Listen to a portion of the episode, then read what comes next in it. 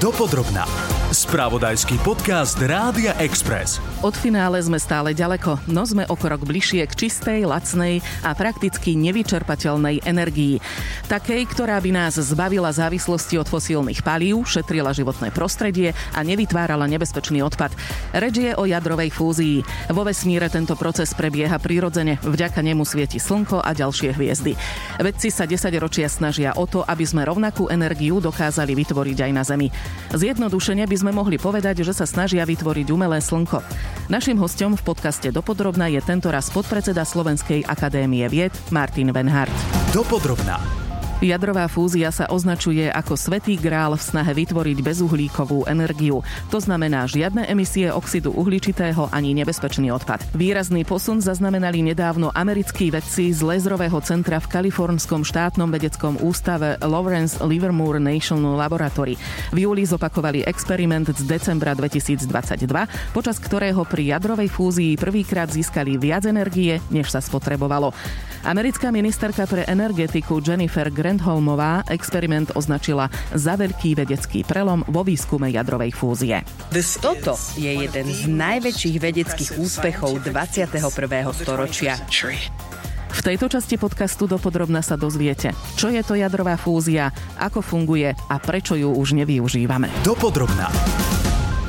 Čo je to jadrová fúzia a ako funguje? S touto otázkou sme sa obrátili na podpredsedu Slovenskej akadémie vied Martina Venharta.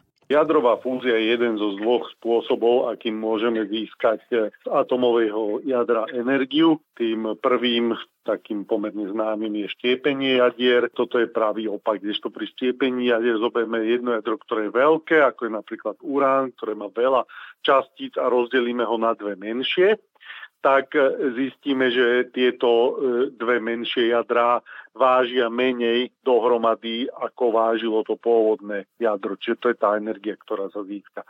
V prípade jadrovej fúzie alebo u ľahkých jadier je to opačne pokiaľ z nich chceme my získať tú energiu, tak musíme ich zlúčiť. Čiže z, dvoch menších jadier vytvoriť jedno menšie, alebo z viacerých menších. Toto je spôsob, akým získava energiu Slnko. Zlučuje jadra vodíka, čiže jadro vodíka, to je ten najzákladnejší chemický prvok, ktorý má za normálnych okolností v jadre len jeden protón. Čiže z týchto štyroch protónov ono vytvorí jedno jadro hélia, čiže to jadro hélia sú dva protóny, dva neutróny. Je to tam trošku komplikovanejšie, že sa v tom samotnom v tom procese sa zmení, sa zmenia tie protóny na neutróny, ale výsledkom je nakoniec jedno väčšie jadro. To, ako to robí Slnko, tak je pre nás nepoužiteľné na Zemi, pretože takáto reakcia s tými protónmi je veľmi málo efektívna.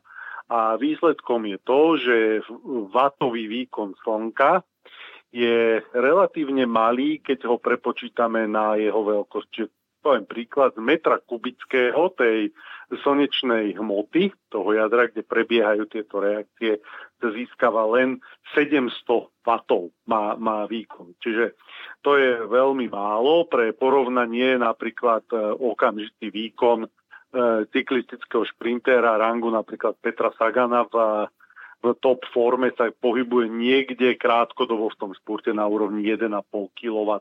Dráhoví cyklisti idú až cez 2 kW krátkodobo. Čiže to slnko má, má relatívne malý výkon, ale no tým, že je obrovské, tak je ten výkon veľký, ten celkový.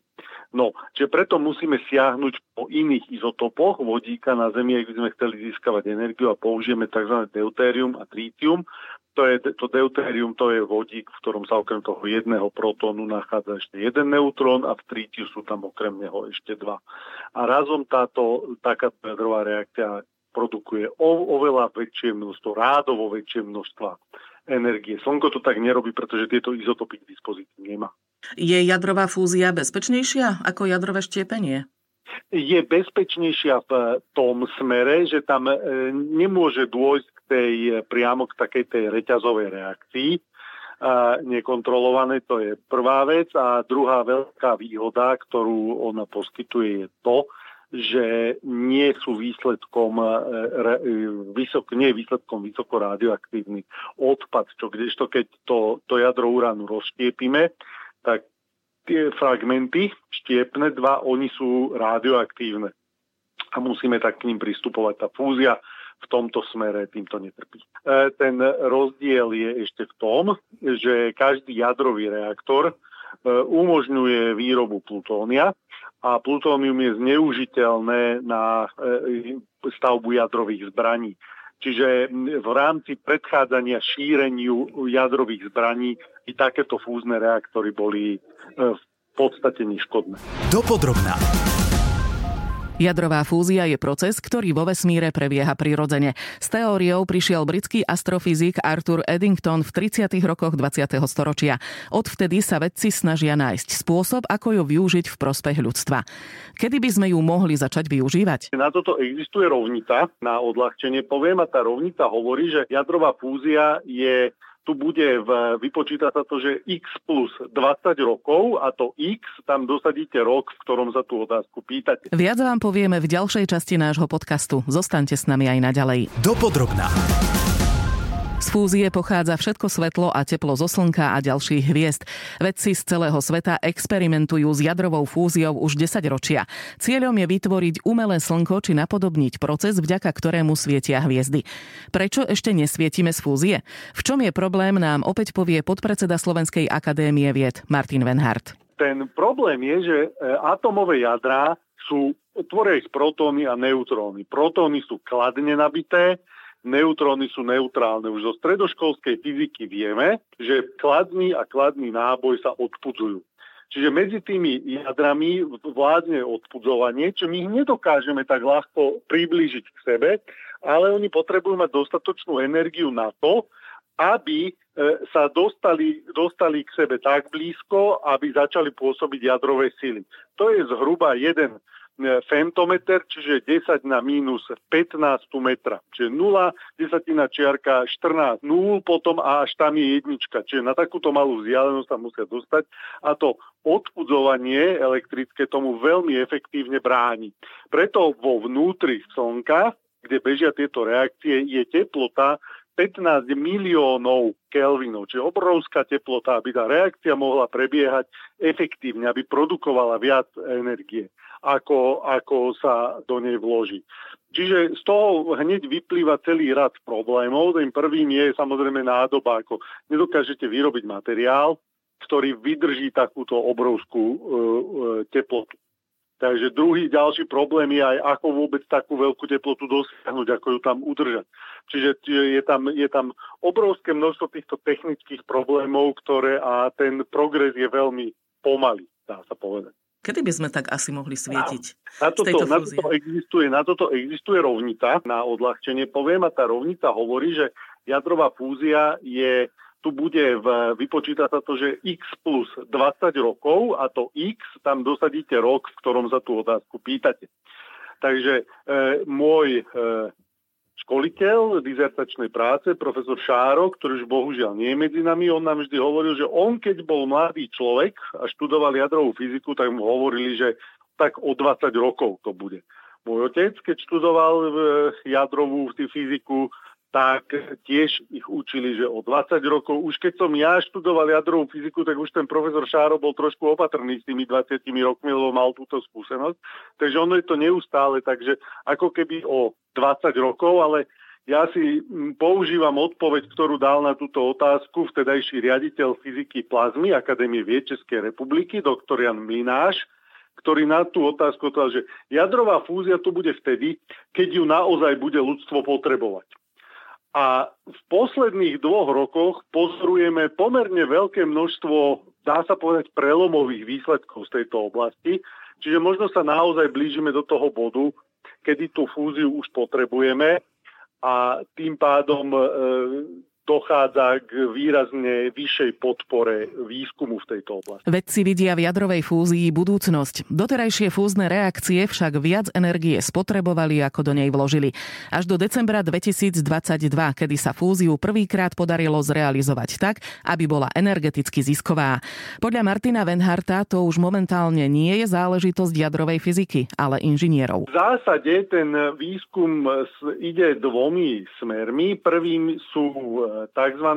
tokamaky a stelarátory. To sú zariadenia, ktoré využívajú magnetické pole, v, v ktorom tá plazma, to to je, to je skupenstvo hmoty pri, ďalš, pri, pri tej veľmi vysokej teplote, dá, levituje povnútri. Čiže ona sa nedotýka z tie nádoby, takže tam odpadá ten problém. No a, a výskum v tomto smere aj tokamaké stelarátory, je to e, iný, iný typ zariadenia, iným spôsobom využíva magnetické pole na to, tak e, ten dlhodobo už e, sa, sa dosahujú pomerne zaujímavé výsledky, ako európsky tokamak JET. A druhý smer, to sú práve tieto mikropelety, ktorý v, v, teraz v uplynulých pár dňoch sa objavil, ďalší významný výsledok. A to si možno predstaviť, že je to niečo ako e, mikroskopická vodíková bomba.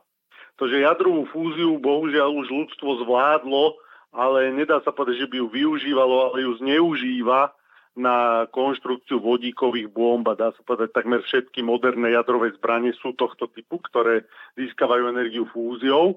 Tým sa líšia od e, tej bomby, ktorá zničila Hirošimu a Nagasaki. A tá vodíková bomba sa odpaluje pomocou takej bomby, ako, ako zničila Nagasaki. Cieľom je nájsť e, spôsob, ako toto dosiahnuť, ten stav fúzie, bez toho, aby tam musela vybuchnúť tá, tá jadrová zbraň. A hustotu energie e, je možné dosiahnuť pomocou laserov. No a to je ten výsledok, ktorý sa vlastne v uplynulých dňoch zopakovali, svoj úspech z decembra minulého E, roku v Florence Livermore National Laboratory, kde používajú veľmi intenzívne lasery na to, aby, aby dosiahli tento stav, či dosiahli ústotu hmoty, tak aby tá fúzia tam začala prebiehať a to nie len spôsobom, aby prebehla, ale aby energia uvoľnená z fúzie bola väčšia ako tá, ktorú tam pomocou tých laserov dopravili. Čiže to, čo sa im podarilo, teda v posledných pár dňoch ešte zvýšili ten výkon v porovnaní s, s tým decembrom, ale tu si treba uvedomiť, že ešte stále nehovoríme o elektrárni. Oni získali viac energie, ako do tej pelety, to je zmes deuteria a trícia, e, dopravili tie lasery. Ale nezodpovedá to elektrickej energii, ktorú oni použili na to, aby, aby tie, tie lasery pracovali. Čiže e, stále to nie je elektráreň, ale je to veľmi prelomový výsledok základného výskumu ešte stále ktorý ukazuje, že e, vôbec je možné takýto typ reaktora v budúcnosti skonštruovať. A dáva to, dáva to veľký predpoklad na, na celý, celý ďalší výskum v tejto oblasti. A určite je to významný krok vpred, ale ešte stále sme veľmi ďaleko od toho, aby sme hovorili o nejakom praktickom využití mm-hmm. Na tento zdroj energie stavila aj americká administratíva prezidenta Joea Bidena, ktorá chce do výskumu masívne investovať. V Európe sa s pomocou medzinárodnej spolupráce snaží o fúziu zariadenie ITER na juhovýchode Francúzska. Vedecko-výskumné stredisko by malo do konca roku 2025 v rámci prvého testu spustiť reaktor. Niekoľko miliardovú stavbu rozbehli v roku 2013, no projekt už od roku 2007 financujú Spojené štáty, Čína, Európska únia, Rusko, India India, Japonsko a Južná Kórea. Plne funkčný by mal byť francúzsky tokamak pre jadrovú fúziu v roku 2035. Dopodrobná. Za rozhovor ďakujeme podpredsedovi Slovenskej akadémie vied Martinovi Venhartovi. Túto epizódu podcastu Dopodrobná pre vás pripravila Maja Kašiarová. Ďakujem za vašu pozornosť. Počúvali ste podcast Dopodrobná, ktorý pre vás pripravil spravodajský tým Rádia Express. Ďalšie epizódy nájdete na Podmaze a vo všetkých podcastových aplikáciách.